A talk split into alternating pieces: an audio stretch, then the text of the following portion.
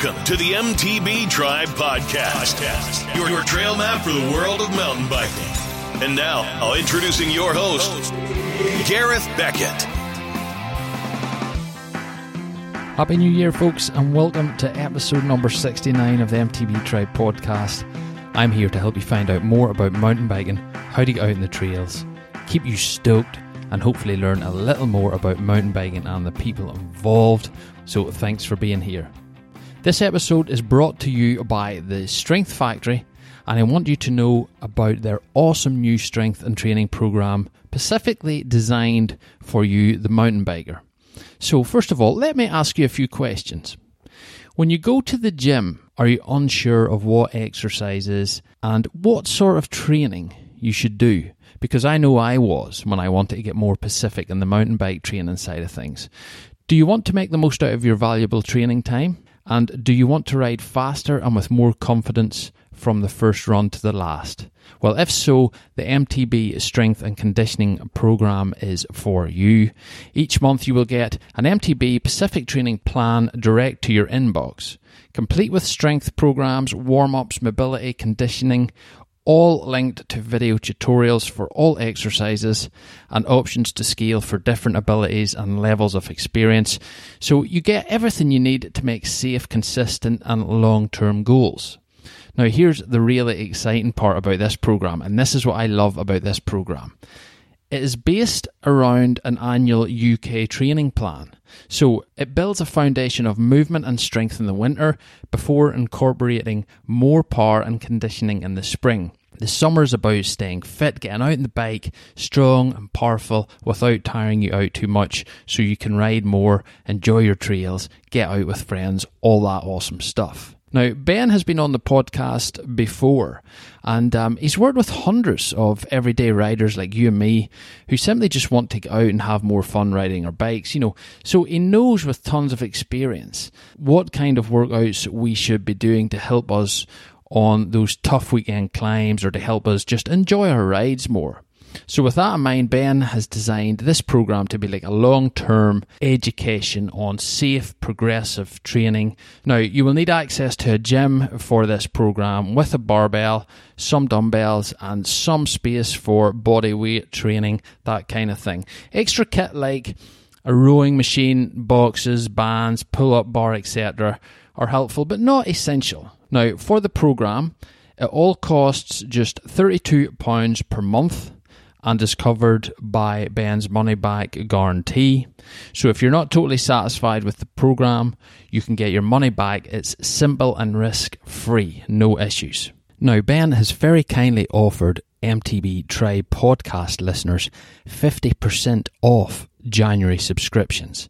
Yes, that's 50% off. So it is £16 instead of 32 for your January subscription. So to get that, simply enter the promo code TRIBESTRONG at checkout. So that's TRIBESTRONG, T R I B E S T R O N G, all lowercase Enter that at checkout, and the offer expires on the 31st of January 2019. So that's 50% off your January subscription. So that's just a nice little welcome package there from Ben. So thanks very much, and that's for you guys, the MTB Tribe podcast listeners. So when you subscribe, you will be sent your program direct to your inbox with a free copy also of the MTB mobility program within 24 hours of registering. And again, it lasts all year, trains you 12 months. So all you have to do to uh, get the program is go to thestrengthfactory.uk, click on programs, click on MTB Gym program, uh, and you will be taken through to the page with more explanations and more descriptions and everything like that to get you started. You can also go to the MTB Tribe show notes and find a quick link there, or visit the MTB Tribe resources page where you will also find a quick link to the Strength Factory's new and exciting program, including a short introduction video to the program there as well. It is that easy, folks. So head on over, check it out. The program works all year so you can jump in at any time and um, it really does look good i've done ben stuff previously so um, i know it is really really good and you should definitely check it out if you want to become that little bit fitter and faster on the trails let's get on to today's guest. Today we're chatting to Jack Devlin. Now, Jack is the 2018 Ulster Elite Enduro Champion, and we chat to him about that, about breaking bones, about his Vitus First Tracks race team. We chat to him about busking to ride the movie, Whistler edition, and we chat to him about how he had to do that to basically get home. He had to busk to make some money to get back home from Whistler. The guy is just such a character. Um, I love Jack to pieces. He's such a good guy, and he is so fast on the trails, guys. It's unbelievable to watch him ride a bike. Um, he's got a good future ahead of him. So we chat to him about his goals for 2019. We chat to him about, as I say, his his breaks. He he recently broke his wrist at Halloween. We chat to him a wee bit about that and about how he has got over that and how the rehabilitation and stuff is going. So it's a great episode. It was great to get him on the podcast. It was well overdue. It was time we had him on. We chat to him about that, plus lots, lots more. So, folks, sit back, relax. It's the first episode of 2019. So, let me welcome Jack to the MTB Tribe podcast. Jack, welcome. Welcome to the MTB Tribe podcast. How are you, sir? I'm great. Great to be on the show. Uh, absolutely buzzing. Thanks so much. All the time. cool. Well, I hope it gets you stoked for the trails, you know? Yeah, that's it. After this broken arm, I'm ready to go. Um, stoked to bits. Right, so cool. This is going to hype me up even more, you know? well, don't go out tonight in the dark now, you know? No, no, definitely not. Uh, well, let's talk about your arm because um, I remember when that happened. I seen it on social media and stuff. So you got the cast off today, is that right? Got the cast off today, yeah. Still a bit of recovery to do, but uh, got the cast off today, so it's good to not have a big smelly arm anymore. so take us through that. What actually now? Now, am I right in saying this that it happened while you were wearing a Halloween mask? Yeah, true. A few days before Halloween, uh, Glenn O'Brien, the oh dear. thought it was a There good idea. We make a wee Halloween video. so we, had to jump a few times. We just built this thing in the quarry, you know, and uh, had to jump a few times, and it was dead on. And then stuck on the Halloween mask, and just for the last final photo, you know, to make a classic, and then well just come up a tiny bit too short and bounced, and then like I thought I'd saved it, and then just as there was like an edge on the road, came down onto the road, and uh, that was what did damage, you know. Oh man, yeah. Well, trust Glenn to be involved. You know what I mean? Oh, he, he, of course he'd had to be. Was uh, was it this? I can't remember now. Was it that scream mask you were wearing? Uh, yeah, it was it was pretty close to a scream mask. I actually have it here. The whole thing was smashed up, so Glenn gave me it as a souvenir. It's in the house here Excellent. on the wall. Well, I hope he drove you to the hospital. Yeah, he did. He did. He drove me to the hospital in my car, and then yeah, he, he he stayed in A&E and everything. Him and Cato stayed for a few hours, and we had the crack. We didn't think it was as bad as what it was, and then once we got news, and he was he was there while they were putting it back into place. It was out of place, and it was broken in a few spots. So I can tell you that was sore, and he was there videoing it and all that. But he had to cut out the video because I was doing that much screaming. Ah, Aye, checkers. And when did that happen, Jack? Uh, just before Halloween, a few days before Halloween. So Aye, of course. So yeah, oh, end of October, right? Okay, so yeah. aye, you've been in the cast a wee while then. Yeah, eight weeks. Eight weeks. So two Mhm. weeks waiting to get surgery, and then surgery, and then six weeks from that. hmm And is that the first break you've had? No, I've broken my pelvis two years ago. Yeah, in Kilbroney on the raid trail, just doing intervals. Really? Um, sim- yeah, simple as it was, just uh, clipped my bar on a tree and landed on a rock and broke my pelvis. Oh my god! And tell us about that. How? Oh, I can't even imagine. How painful was that? Oh, it was unreal. Actually, it was uh, it was one of those ones you hit the ground and it's like, oh, this is really really sore, and you kind of expect the pain to go away, and it actually just got worse and worse. And I felt, I felt my insides a bit like around that area, feeling a bit sore. And I was like, oh my god, what is going on here? So, I was by myself, so I just hopped onto the bike, and the pain you can imagine. I was cycling with one leg, just trying to get back down to the mountain bike centre in Kilbroney to get the ambulance. And it's Nathan McComb and all was there, and Mhm. Keelan Grant. And they were all laughing at me. They were going, Oh, we'll see you next week in Joust. All making jokes and everything. Little did they know I'd broke the pelvis. Oh my word! And well, yeah, well, I thought you were alone there. The way you said you cycled back, so none of them guys was taking it serious. Yeah, no, I was I was alone when I was when I, I was just doing intervals by myself, and they All were right. doing uplifts, so I was alone. And if, once I eventually got back to the mountain bike centre, uh, they had called in for lunch or something, and they were just there making jokes. Oh wow! So you're what age are you now, Jack? Nineteen, So you're only seventeen when that happened. yeah. Wow! And that, what was the recovery like for that then? Uh, it wasn't too bad. This is probably worse. Uh, it was bad for a week. I was in the just pretty much in bed, couldn't move, and then once I kind of got up and going, I was on crutches for a while, and then it wasn't too bad. Like the recovery time was actually near enough shorter than this. I was Mhm. back on a bike in two months. So, whereas Wow. this, I'll probably not get back on the mountain bike. Like I've been out on the road bike there with the cast and all, but I'll be back on the road bike and, or a mountain bike until February time. Yeah, yeah.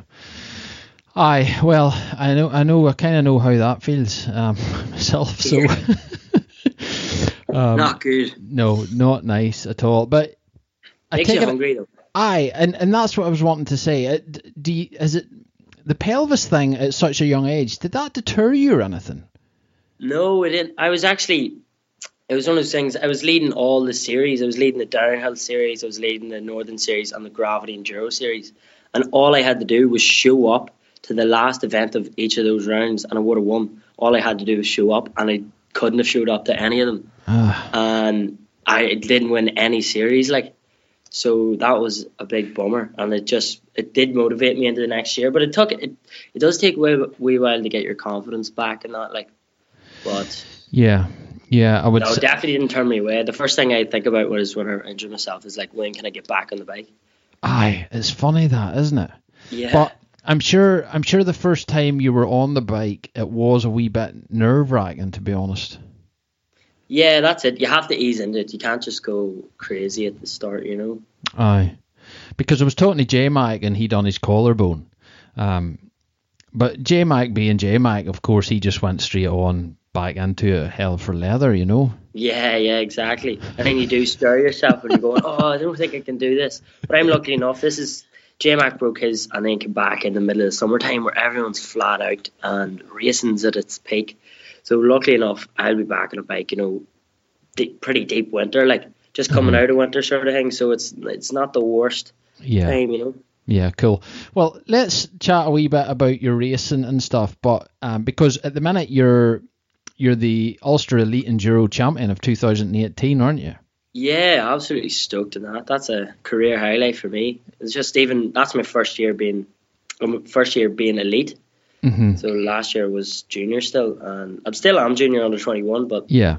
it's coming out of under 18. So absolutely stoked to do that in first year of elite. Like it was, Aye, that that was cool. And you were up against Nathan and J Mike, and you were up Yeah, against yeah. them guys, weren't you? Glenn and everything. Yeah. Yeah.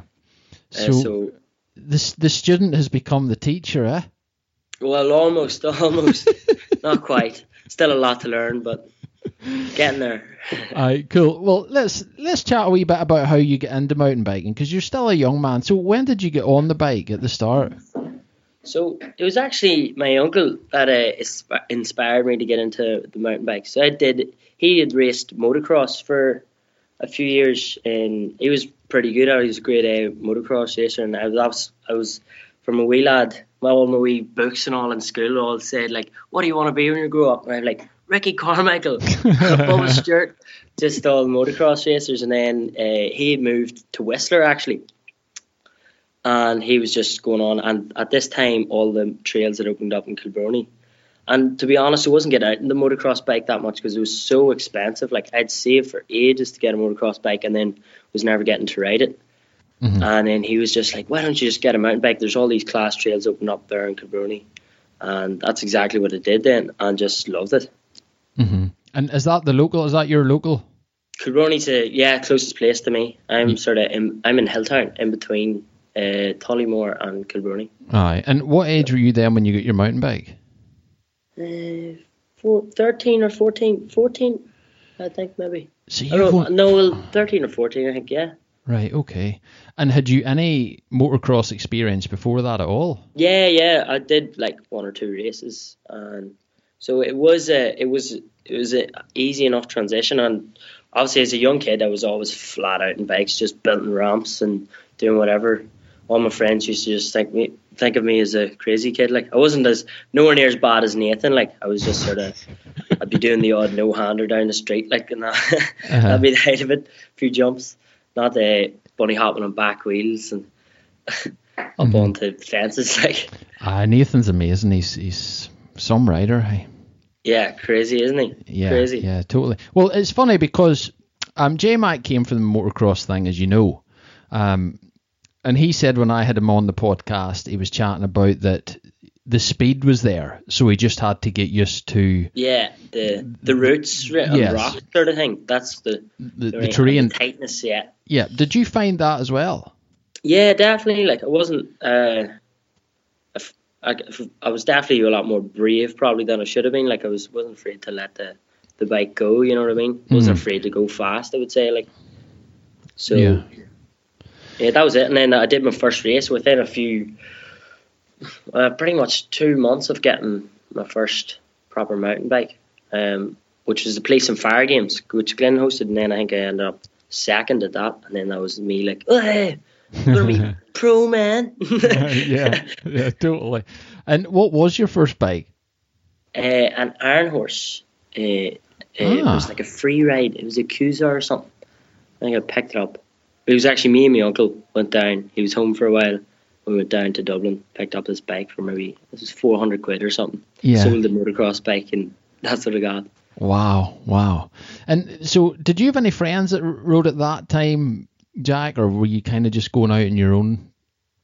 Uh, no, I just I had guys that I'd heard about. It was guys in my secondary school said they used to do it, and they mm-hmm. used to they were they used to be a money scalper or something, but they didn't have mountain bikes anymore and that was the only thing I've really heard of. Um, and then I actually I went out with them one or two days, like brought them out and they borrowed my bike and all that kind of stuff for the crack. But no, not really. There wasn't yeah. anyone around my area that did it. Yeah, cool. Well, it's you've become you've come very far in a very short period of time. Um, and I think J Mac was like that as well when he got on the bike. And Nathan, I think, as well, to be honest, because he came from like a, a, trials background. Yeah, yeah. So yeah, um, that's it. Once you have the, the like a good base there, then it seems to be easier to to progress. Then, really, I, I think. Yeah, yeah, I think you're right. And am I right in saying that you started actually racing downhill? Yeah, I started racing downhill um, for a few years. That's all and I was I was actually pretty against enduro for a while. I remember Glenn had started the series, and Glenn was like, it would have been racing with Glenn and all would have had the crack with him back then, and then he started the enduro series, and actually was I was building I helped Glenn build one of the trails for the IDMSs, and I think that's how I got to know him. Mm-hmm. And then when I had the crack, and he's like, "Come on, try one of these enduros," and it was East Coast Adventure loaned me a hardtail and I did my first enduro in big with it. I hated it. I was like paddling up hills. This is crap. Little did I know I was gonna love that. Uh-huh. And was that a proper downhill bike? Um, no, yeah. So my first bike was uh, it was more like a free ride yeah. sort of bike, and then I think I got I joined East Coast Adventure with Jennifer Cummins and Mark Cummins and that, and we Chris was only a kid and he was doing his first race in Scotland and I had been working for them, and then I just went with them uh, over to Scotland to do a race, and I ended up winning it, getting fastest time of the day or something. Wow. And then they were like, "Ah, you, we're gonna make a team. We're gonna make a team." And then we made a team, and uh, they had look pretty much. I paid some towards a bike, sold me other bike, paid towards that, and then worked worked for Jennifer and Mark, and just paid off the rest of the bike. So and it was Nukeproof Pulse or something. Mm-hmm. And that was me in the downhill, but I couldn't race that in the enduro, so they loaned me one of the higher bikes. Yeah. To to race, and then. I. Because I was I was going to say if you were pedaling uphill on a downhill bike, um, oh. he would struggle. oh, you'd be in bits. You'd be in bits. so when did you decide then to actually move to enduro? Um, it was after my second year with East Coast Adventure. It was it was actually it was quite hard for me because I I only had the downhill bike and I just loved riding my bike, but I was just doing uplifts every weekend in Straver. I was kind of just doing the same thing over and over, and I was like, I didn't, I didn't see as much progression as I wanted, and I just, I would have preferred to being able to cycle or you know get out on the bike more. Mm-hmm. Mm-hmm. And it was actually Roscoe that convinced me to transfer over, and he managed to sort me out a deal with Vitus and that then. So Awesome. because I, I could I couldn't have two bikes, you know, it was one or the other. And if I wanted to race downhill, I would have to just get a downhill bike. And if I wanted to, I couldn't really do it on the enduro. So I was just like, right, we'll give it a go and see how it goes. It's only going to make me fitter and a better rider. And I was sort of half guessing whenever I did it. And then once I did it, then I was I was stoked. I trained really hard that year with Roscoe, um, which was amazing. And that gave me a good, good, really good stepping stone onto like just managed to win loads of races that year, and then everything was great after that. You know what I mean? Yeah, yeah. And was that 2000 and what? When would that have been? 2016. That would have been yeah. The, I was seventeen, so Yeah. Aye, very good. And then in 2017, you got a EWS wild card. Yes, indeed. Yeah. Um, how did I get that? Oh, because I did the EWS in Ireland that year, and I came eleventh, and I was always my first season racing in enduro, and then I put my application in for the wild card and managed to get it. So I was class because there's only what twenty people in the world that get selected for that. So Yeah, that's crazy. So what does that actually do? Tell us about that. That just makes you eligible pretty much for all all the entries. It means you've qualified because I had no points to qualify and I didn't have the EWS license. You need like a special EWS license to get the certain points, but I didn't have them as I didn't really know about it, and it was my first year uh, racing enduro. So then, um, somehow I managed to get selected. So I was stoked on that. Amazing. That's very good. Um, so cool. Tell us about your 2018 season then, because it was a very good one for you. I think you took all bar one of the five stages to win the under 21 category, didn't you? In which one was that? In In the Ulster. Um, Oh, yes. So yeah, this year pretty much yeah, Yeah. yeah. all ex bar. Yeah, bar one. I think. Was it Nathan beat me in one of them? I think it was. Yeah. Uh, but it was still it was close. Glenn was just like right behind me until the last stage. He had crashed, but it, I think it ended up being I had won by 10, 10 just under ten seconds or something. But hmm uh, I, I remember sitting at the top of the last one, going, "Ah, I think, I think the boys are going to be close to me here." And I was, I was like, "But I don't know how close." I think I might, because I had a good day, and I knew I sort of had a good day, and I was just wondering how close would they be. And I was like, "Do I go all out, or do I just ride it steady?" And I was just like, "Frig it, we'll go all out. Might as well." And just went all out and managed to get a good uh, good lead after that stage. I think I won by five seconds on the last stage or something. Yeah, and were you taking it easy just so you wouldn't crash, basically? Was that your thinking? Yeah, I was thinking that, you know, so I don't throw it all away. But Yeah. um, yeah, no, I just went for the go for it option. Hi. Well, sometimes you're better. So eh, you know, sometimes if you if you go down a notch, you can make silly mistakes. You don't yeah, concentrate yeah, as much or exactly. something. You know. You're not as focused. yeah. And and where was that last race at? Uh, on the bins, on the bins, and the bins one, I think it was in Australia. Aye. So that that's a that's quite a hard one, isn't it? It's quite a big. Yeah, it's a pretty downhilly track. yeah, yeah, yeah. Wow. Yeah. Okay, so no wonder your legs were spent after that. I know. Done in. Yeah, it was a good cool. day though. Just kept the pace up. Actually, I remember just I was just horsing around because the boys were on behind, and I was just like, just kind of trying to get in the zone and stuff. It's all Mm-hmm. like that's what made me realize it is all about your mindset, really. Uh, when you're when it comes to racing, I think your mind is probably the biggest thing. Like, Yeah, I, I think so, and it's. I know I don't really race to be honest, but I know for me I go into corners kind of too hard and then lose all my speed, and uh, you know I'm coming out too slow, and it's it's just keeping that flow and keeping just keeping the tempo up. Or you yeah, know, yeah, that's it. Just keeping your tempo. Yeah, Yeah. Especially when it comes to enduro. It's all I sort of feel like it's tempo, tempo, tempo the whole time. And Mm. And and what's it like racing with the guys? You know, because you've Glenn there, and you know Nathan and all, and, and Roscoe and all the guys there. Like, you're a really tight knit team. It, it just must be like a day out for you guys. yeah, right? it is. It's just a load of crack, you know. Um, it is. I know we just have absolute blast and road. Even if, if get, I've had bad days. Even Tollymore, I think, was a bad day, and I remember just having a blast the whole time. Like, hmm um, Yeah. there's never really, there's never a bad day out in the bikes, really. No, I, I could understand it with, with uh, I know looking at the social posts and all you guys put up, it's always um, it's always an outing for sure. Yeah, yeah. I just love it. I wouldn't. Uh, just best thing ever, riding bikes. So Classic, classic.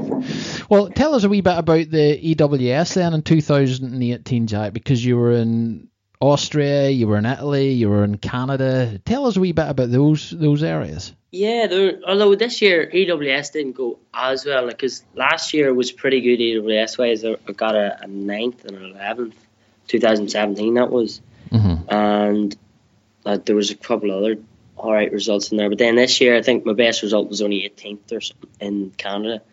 Mm-hmm. But um, yeah, so the first one it started off really good. It was uh the right after Strava, and I was sitting seventh. That was Um, Austria, was it? That was Austria, yeah. Right. Okay. It was pretty wet and mucky, like which probably suited the Irish or and the English, like. But um, yeah, I was sitting seventh, and I was absolutely buzzing because I didn't even expect that of myself, you know. Mm-hmm. And then I ended up getting a front puncture, which set me back like to mm. near last because they thought I was closer. It was a really long stage. I thought I was closer to the bottom than I was, and I just decided to start running down the hill. And I remember falling over and everything hurting my ankle down the hill with the bike. And I'd not, I'd cut it, I'd added on about hmm. eight, seven, eight minutes on to my times. It was way back then. Mm-hmm. I was back near. I thought I think I was second last or something. And then the next day, the next day was good as well. You know, I had good stage results. I had a couple of like tenth and eleventh and stuff on the second day, and then I think yeah, eleventh and something else. Mm-hmm. And then, but that that brought me back up. I think it was 20, 23rd or something. Yeah, yeah, and I can remember that race. That race was really wet, Oh yeah, it was. It was crazy. up to the cranks, like. Yeah, it was nuts coming through rivers and stuff. Everyone was just every a lot of people were having a bad day, you know. But it like it was the same for everyone. So Yeah. uh, it was definitely it was a hard one. It was very physical as well. I remember that. I remember it just being super tough, like paddling up the hills and everything. Everyone Yeah. was busted. Oh, crazy. Now, so what was your support like for that race? What about gear and changing the tires and all that kind of stuff? Had you any kind of support? Was was Vitus help, helping you there, or? No, not really. It's sort of, uh, um, just. Well, I went over with Joe Ward actually, so that was Right. And we just you kind of just bring whatever you can but there's only so many things you can fit you because you have to get your bike bag under depending who you're flying with sometimes it's under 28 kgs and sometimes it's 32 when it's 32 kgs you can work a bit more but like that Mhm. usually only means you can bring like two tires or whatever and um whatever spurs you can really and you just Mhm. kind of have to be careful it's like you can't really well you can bring cranks and all that kind of stuff but it's a, the heavier stuff you have to kind of watch because um, even your tools and stuff as well. It's just hard Yeah, to bring totally. enough tools. And it, Yeah. the one in Austria was actually in the middle of nowhere. Really, there was nothing around, so it was, there wasn't much to Mhm. get get your stuff for your bike. Like, Yeah, and uh, Ticket Keelan and all was at that race. yeah, he was at that race. But he's with the CRC crew. Like, um, yeah, so it's a different kind of scenario. Yeah, yeah, you don't want to be bulging into too much. Like, although we do go over and have the crack, like, but you you, you don't want to be an asshole and being going over and asking them for spur this or spur max or whatever to be. Nigel Page would be ripping your head off. yeah, uh, yeah, it, it's weird, but I thought there might be a wee bit more community between you because you are basically sponsored by Chain Reaction yourself in a way. oh yeah, yeah. Uh, that yeah, they're they are they are very helpful. Like if you're stuck, they, I would I would say they were definitely go beyond to sort you out. But it's more so the thing you do just don't want to be torturing people's heads. You know. Yeah. it's a small community. You know, if you're walking over and you're going and someone's going, oh, not this boy again. That's it. you, you don't want that vibe, you know. yeah, totally. Uh, so that was okay. So was it on to Italy after Austria? Then is that right? On to Italy, yeah. Italy was a funny one as well. It was it was really Drew Armstrong and Emmett. I remember the first day again. It was it was quite wet. I actually seemed to do all right this year in the wet, and uh, there was some crazy tracks. It was just so steep. It was like flat at the top, kind of paddly, and then just went into the steepest, most gnarly stuff I've ever rode in my life. Wow. And you were absolutely cream crackered. Mm-hmm.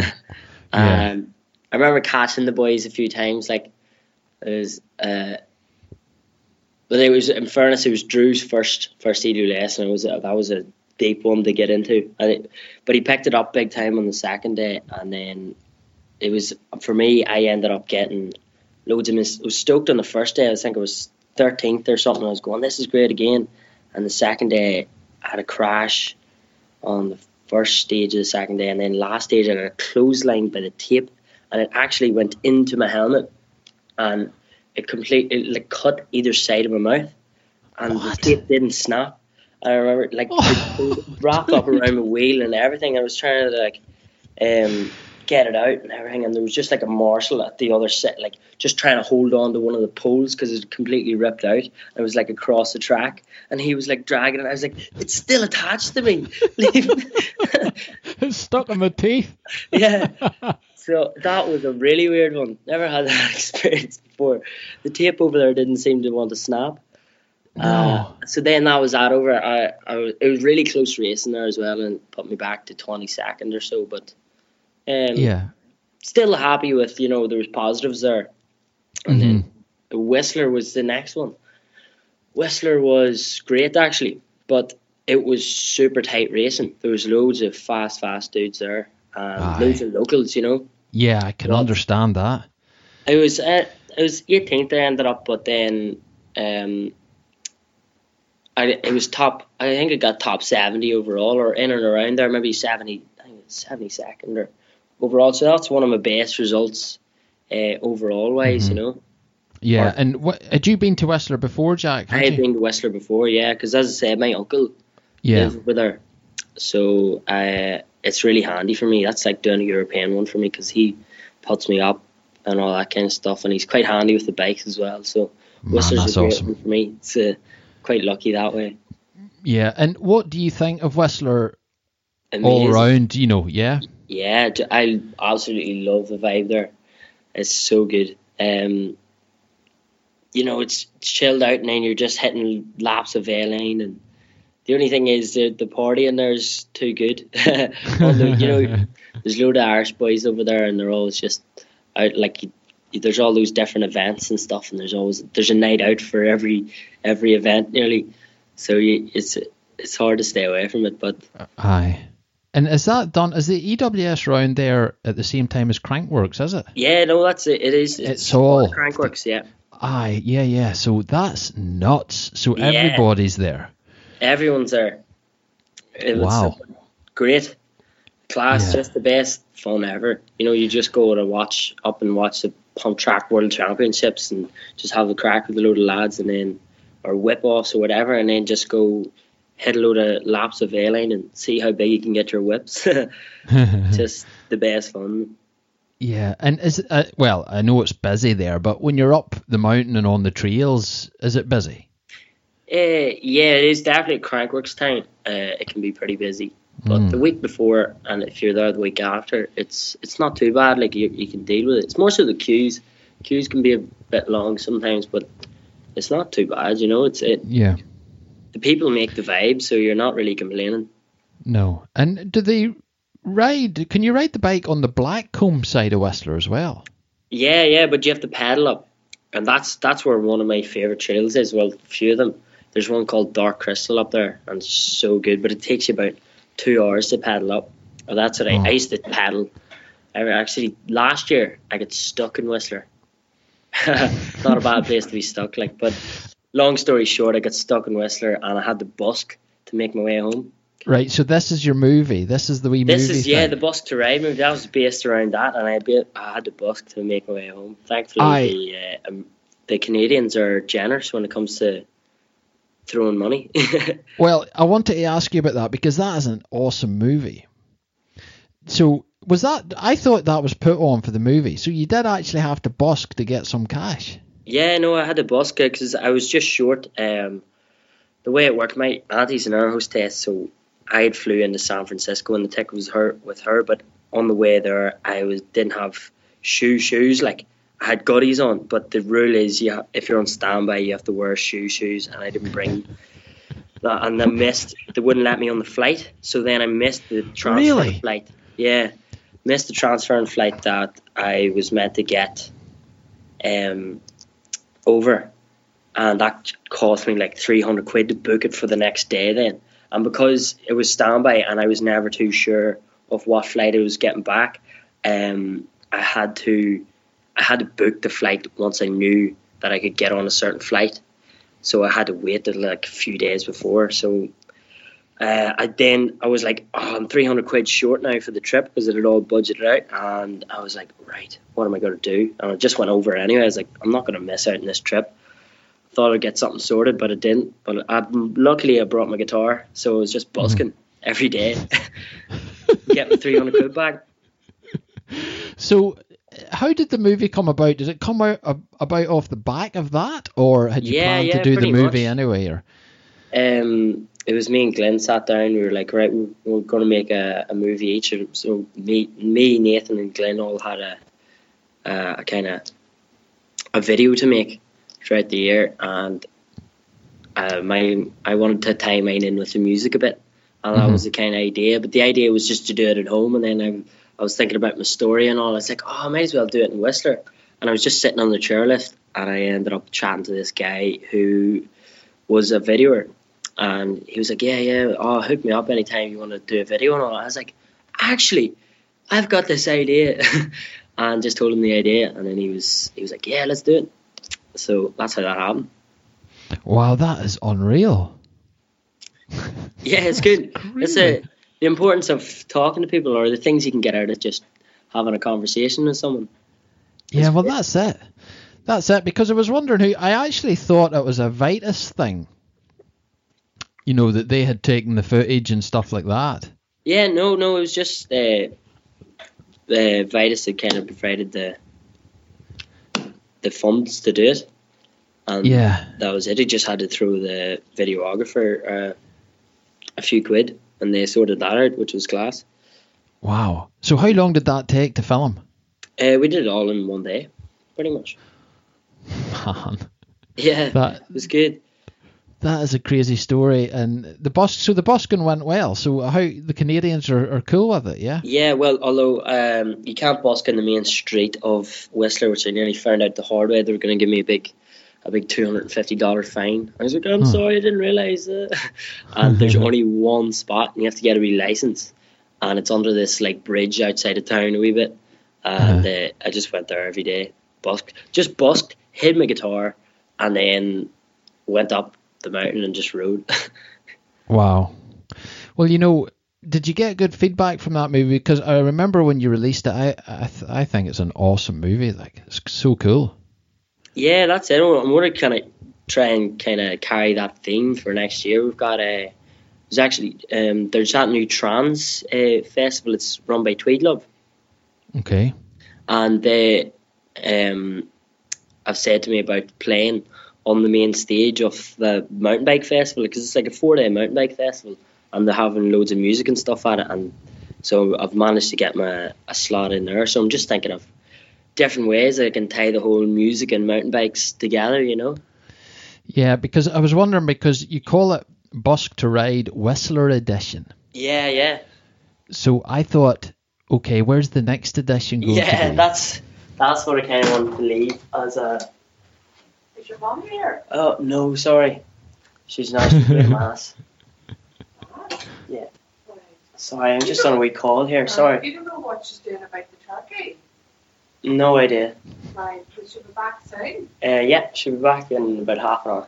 Grand. All right, bye. Thank you. Sorry about that, guy. No, no bother, mate. We can we can edit that out, or I might just leave that in. That's cool. Somebody Someone talking about find out turkey. What's going on with the turkeys? Um, no, I was just going to say, you know, you could actually do a series, a busk to ride series, where you could busk, you know, ride and busk or busk to ride around Europe or something. yeah, yeah, it'd be cool. That's what we thought about in a few, or even the ride to play was another thing that was, um, which would be like cycling to different locations and doing um, like different rides with different people and Mhm. documenting that, and then going and playing a gig. Yeah. Um, and uh, there's loads of different ideas. That's the cool thing with it. There's like loads of loads of things you can do. It's a big open area, so Ah, it's really cool, and um, your music's very, very good, and you're super, super good on the guitar. So when did you start to play guitar? uh, started playing guitar. Remember it was the second year in school. Uh, I always kind of had an interest. Mum was very uh, always into rock and roll and all that kind of stuff. So Mhm. um, I remember just wanting to get out of class, and there was uh, guitar lessons uh, during class time, and I was like, "Yes, get out of class and learn guitar." Great.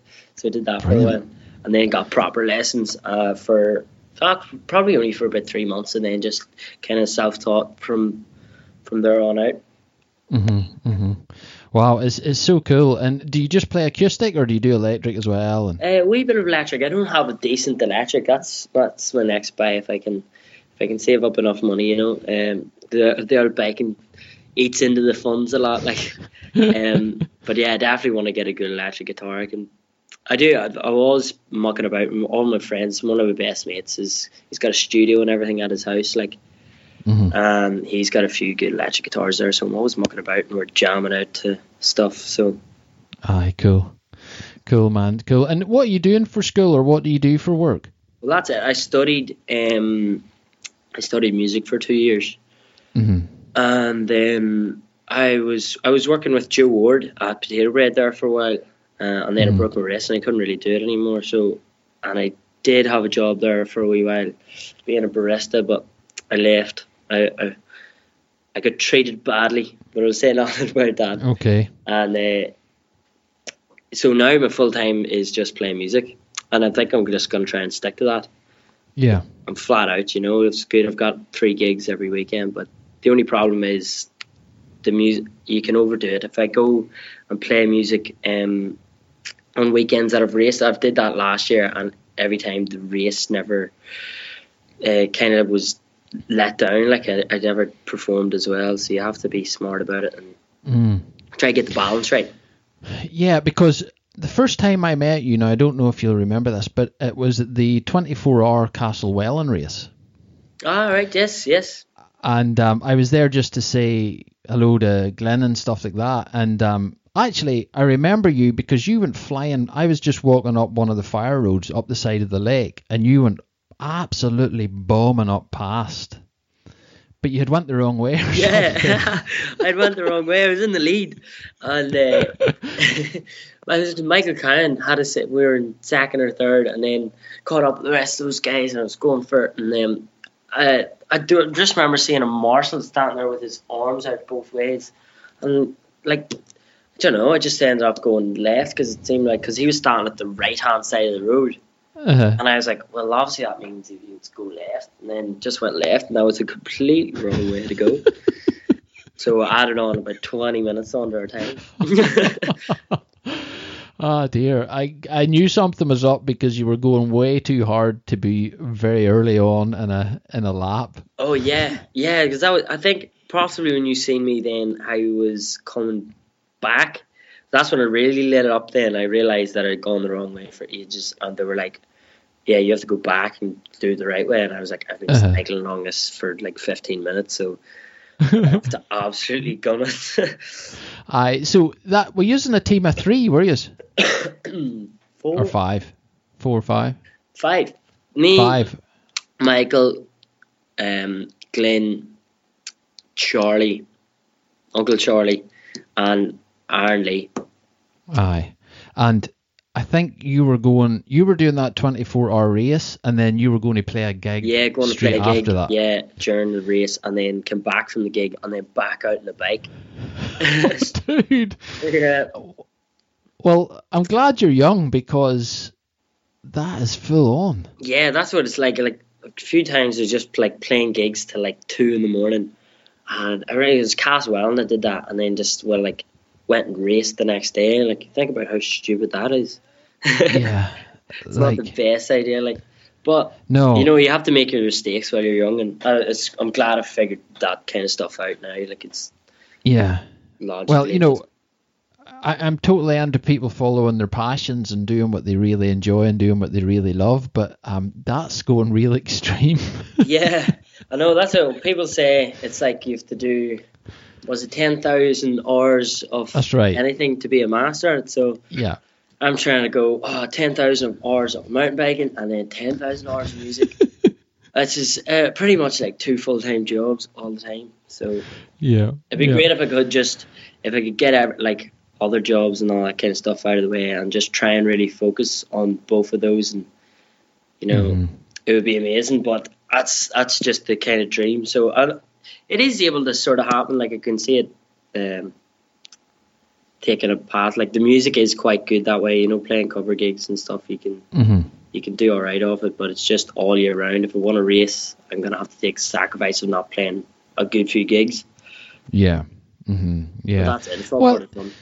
It would be really cool if you could tie something in with the wee movies and the, the racing and the music, and I think you you can make it work. You know, it would be really cool. Very different. Yeah, that's it. Different. I haven't Yeah, really cool. heard of many people playing music and riding bikes. That's no, the, next, the next video is going to be uh, me trying to sing a song uh, with the guitar and doing a no hand on the bike. yeah, Something yeah, along those lines. yeah. Well, just make sure your wrists are well bound up for that one. Huh? No, Um, cool. So back to your EWS season then. So you went to Spain after that, and then Italy again. Is that right? Uh, yeah, I never made it to Spain. Right, Um, okay. But then I went to Italy, yeah, finale. Yeah. And how's that? It looks amazing. Absolutely amazing. So good. So, so good. Uh, you could live there. I think definitely if I'm, I'm probably a bit young to think about retiring, but I think that's where I would definitely want to retire.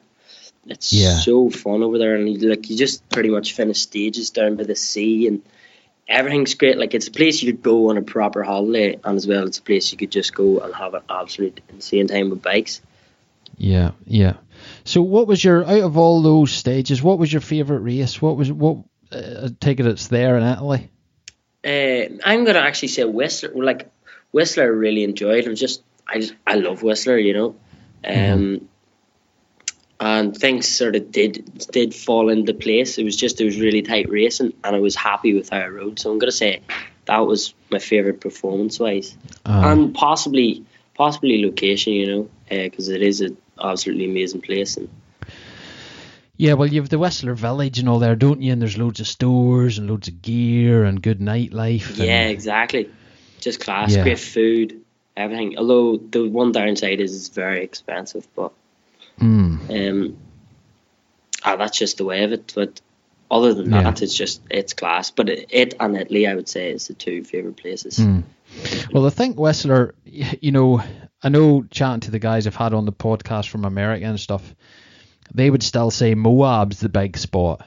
But I think Whistler really is the capital of mountain biking now, to be honest. Yeah, yeah. you know, with it Crankworx and like all it. going Like, there. Yeah, anyone you talk to about mountain biking, it's like, have, oh, have you heard of Whistler? And everyone's just like, yeah, Mm. A-Line, man. yeah, that's it. It's one trail everybody likes. yeah, exactly. Classic. Now you're um you're a member of the Vitus First Tracks race team. Yeah. Um so when did that come about? How did that all happen for you?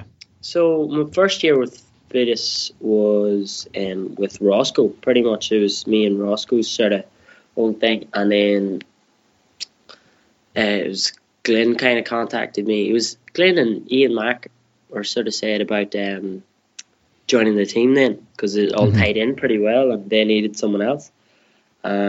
because J Mac was leaving at that time, and I was just like, yeah, that sounds good. And Roscoe was pretty much like, yeah, that's that's uh, that'll be sweet. And so we just went with that, and that's how that happened. That came about. And what kind of help does you guys in that there?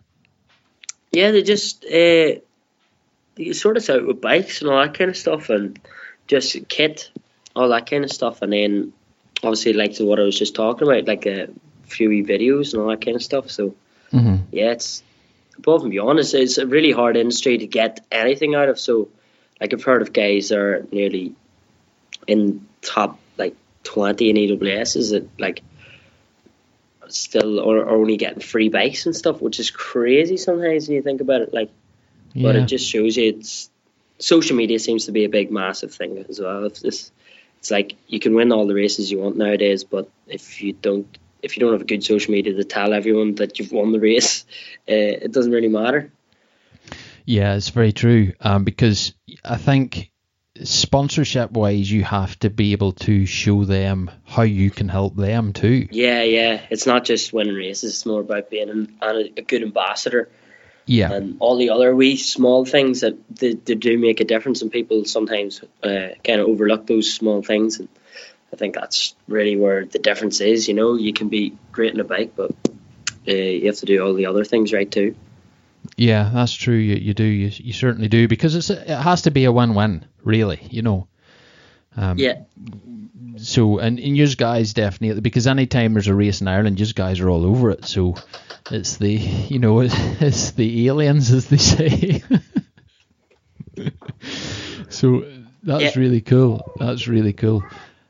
Um, yeah, that's that's it. Yeah, the yeah, that's what. Well, we're actually going up for a meeting tomorrow for um to talk about social media stuff up in Chain Reaction Cycle. So me and Glenn and uh, Kato and the rest of the crew going up. aye, very good. So should be good. And it, like it just shows you how like people do take it seriously. That's that's kind of our thing, I suppose. We're, we're trying to trying to push more a bit more in the media and all that kind of stuff. So, which is fun, you know. It can be fun.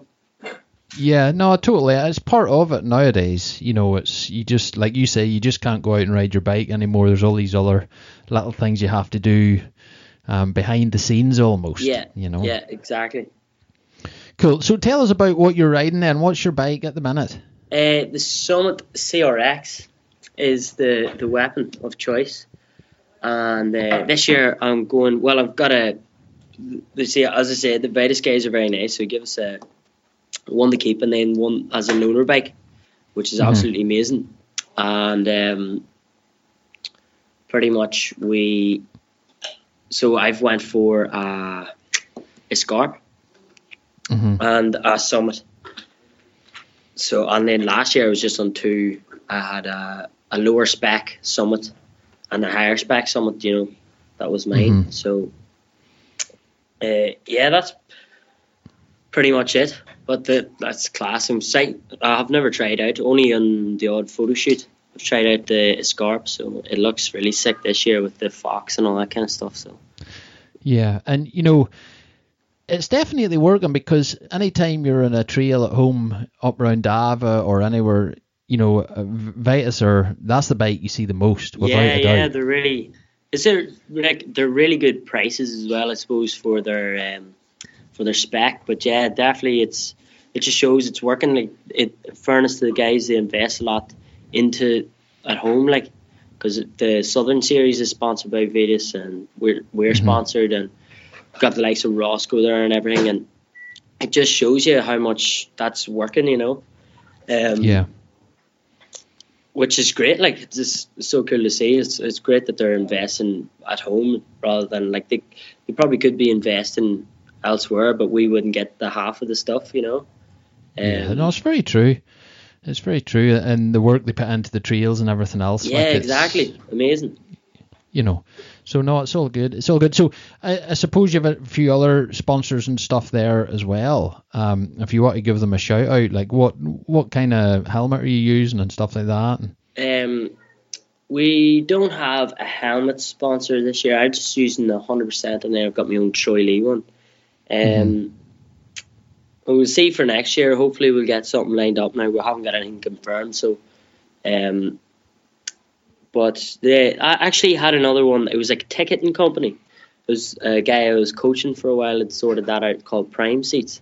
Um, Right, And that okay. was sick to just help fund the uh, some all my entries and all that kind of stuff. So um, Yeah. and that's my own personal thing. Like, and then there's a few, there's a few other obviously Vitus first tracks themselves, and then Spin Eleven, um, uh, Raceface, uh, hmm Silverfish. There's a few brilliant ones out there like that have us loads, you know. Yeah. Yeah. Uh, you need all those WTB wee ones. WTB is a massive one. Like I would say that's Mm. the next biggest one after Vitus, you know, because they sort us out with tires and all that kind of stuff, and how Mhm. much that helps out for a year is unbelievable. So big thanks to those guys. Yeah, cool, man, cool. So, if you um, if you could have any piece of kit at all, what would you what would you like? As far as on my bike or on my body or what? I just, you know, like a new helmet, or is there anything that you've seen that you would really, really like, or goggles, or a certain pair of shoes, or is there anything at all? Ooh, hard to say. There's a lot of um, super cool things out there at the moment, isn't there? Aye. You know what the biggest, you know what the biggest answer to that question is? What? GoPro. GoPro. yeah. Yeah, do you know what? I wouldn't definitely some of those new Hero Sevens. You know, they are insane. Actually, I would definitely go for. I probably would go for that, but uh, I'll because everyone says it. I'll maybe I'll go for something else. Maybe that. I suppose your head's pretty important, isn't it? Um, It is. Lid wise. I, I really like those new Fox, the new Fox um, Enduro kind of lids. Like they're they look pretty cool now, I have to say. Aye, aye. Some of this Fox stuff's amazing looking. Yeah, really even their kit and everything is uh, is pretty bang on. Like Aye, they're they're well in anyway. That's for sure. yeah, Um, so you you uh, you're only 19. You're doing it all. You're you're doing it all. You're burning from both ends, as they say. yeah. Uh, so what if you had to put it down to a, a, couple of things or one thing? What would you say your best experience on a mountain bike is, Jack? Best experience on a mountain bike would mm, possibly be the EWS in Ireland. I think last year when I got the ninth because I, I was. I was like top. I was like goal was top ten, and then it was like if it really really good, it would be like um, fifth. And I remember training super hard, and uh, I had one crash, uh, and it was on stage two, and I'd lo- I reckon I'd lost about ten seconds or so, and I think I was I was literally nine seconds off being fifth. It was so tight because it was only like twenty minutes of racing, which is it's still a long time, but uh, for an EWS that's not a lot. Um, Yeah. I remember being like nine seconds or whatever off fifth, and then coming ninth, and I was just like so stoked. Because Amazing. I didn't even practice on the second day because it lashed all day, and I just didn't practice. And then I got a wee bit nervous and all that night. I was like, I should have practiced, should have practiced, and uh, it, everything just sort of clicked together. And everyone's going crazy as well. There's loads of fans, and obviously at home, everyone knows your name, so you're beating down tracks and everyone goes, "Go on, Jack! Go on, Jack!" And you're just like, "Yeah." So Mhm. yeah, that's probably one of my best experiences on a bike. I would say I've had a lot of amazing experiences. I have to say, like, um, but yeah, that that kind of stands out to me. I, I would say that um, Ulster Champs in Rostrevor as well. I was so happy after that. Like it was just an amazing day riding my bike and everything just pieced together. That feeling when everything is pieced together and all goes well is it's, it's a feeling you strive for, you know, when you're on your bike. So hmm hmm And you know, for the likes of those things, do do you and Glenn uh, and Nathan and all, do you just talk much about tire choice and suspension setup and all? Do you get into that much? Yeah, all the time, all the time. Um, tire choice definitely. It's always a, it's always a big thing. It's your only contact with the ground. So um, now we, we like the vigilantes on the W because we all run WTB, so it's good. We we all know what we're They've a couple of different options out there now. Um, tire choice, even pressure and all that kind of stuff, and Yeah. um, suspension doesn't change a wild lot. I wouldn't say like when it gets muckier, sometimes you run a wee bit, wee bit softer, and um, then from there it's just kind of working with your compression.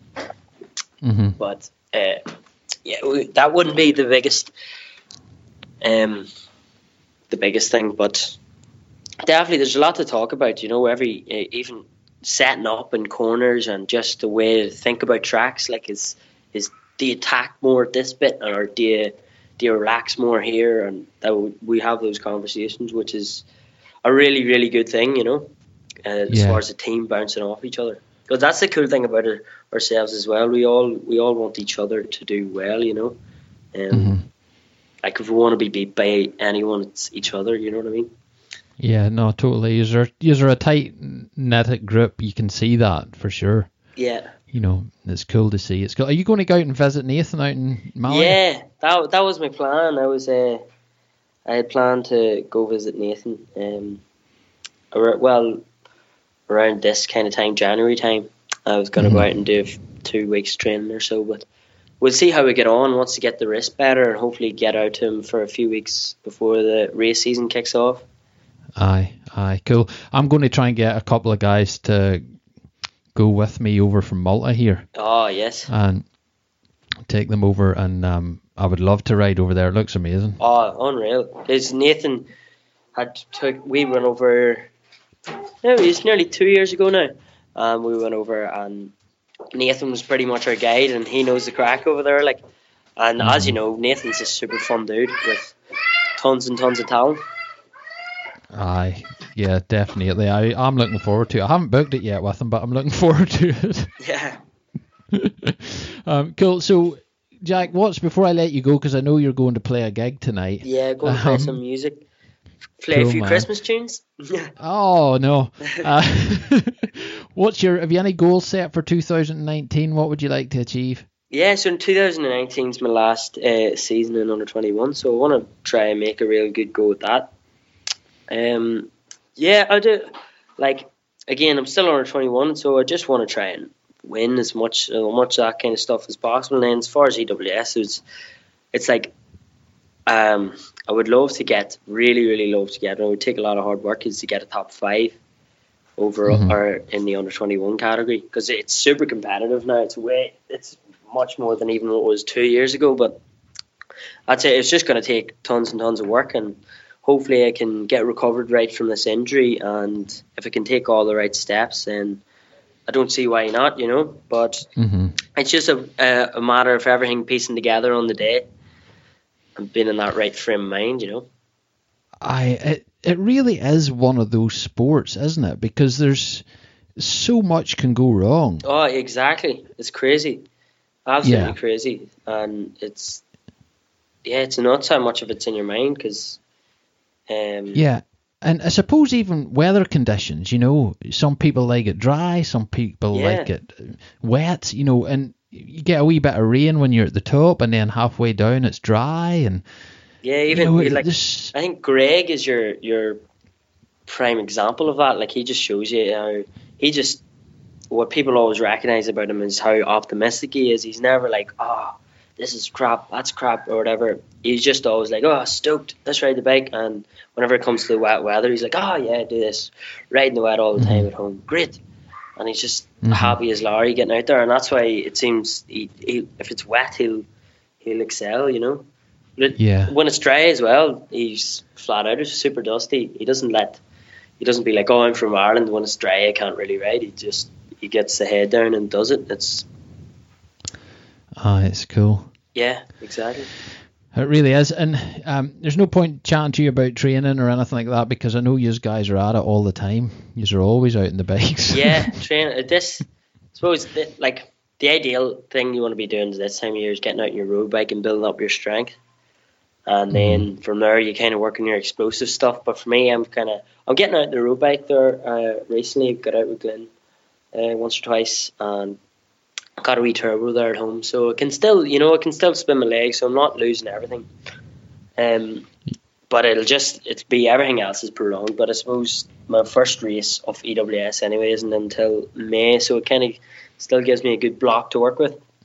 Yeah, So I'm looking cool, forward to getting back in the gym. That's the thing.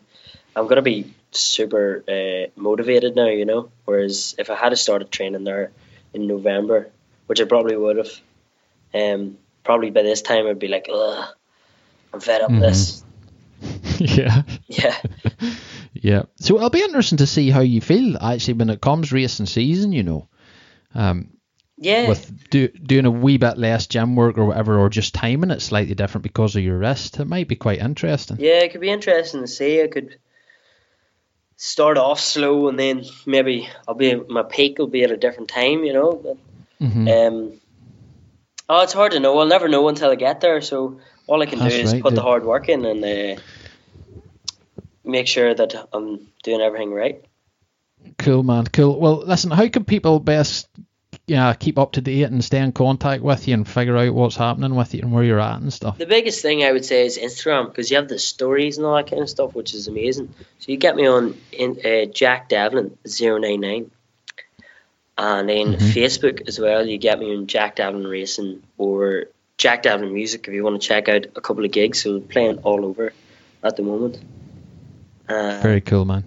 yeah, I'd say that's the best places to get me.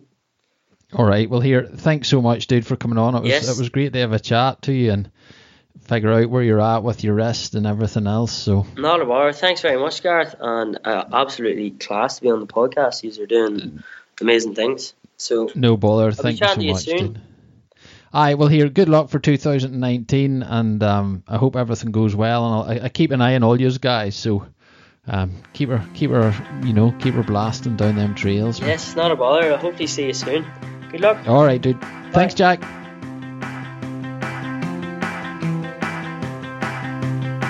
Folks, that's a wrap for number 69. I hope you enjoyed that. And Jack, thanks so much for coming on the podcast. It was awesome to chat to you, dude, and finally get you on the show.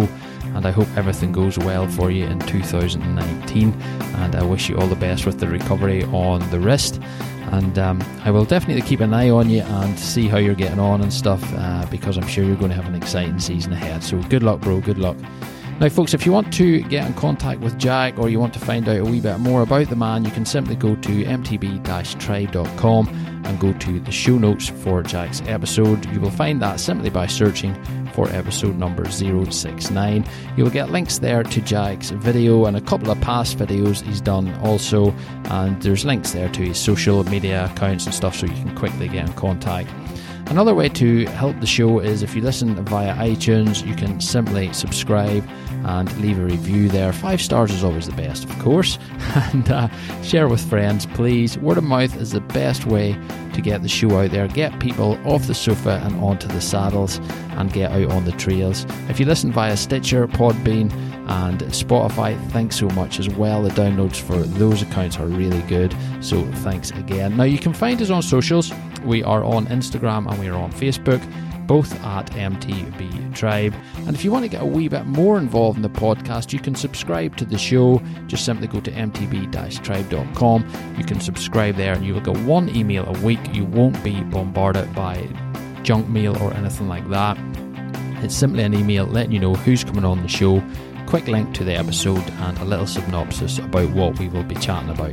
So, thanks for your support, folks. Over 2018 has been a really exciting year for myself and for the podcast, and um, I hope to continue this well into 2019 and onwards. So, thanks for your support throughout the year. I hope you all have a good one. And before you bag off, just a little word from Ben, this episode's sponsor.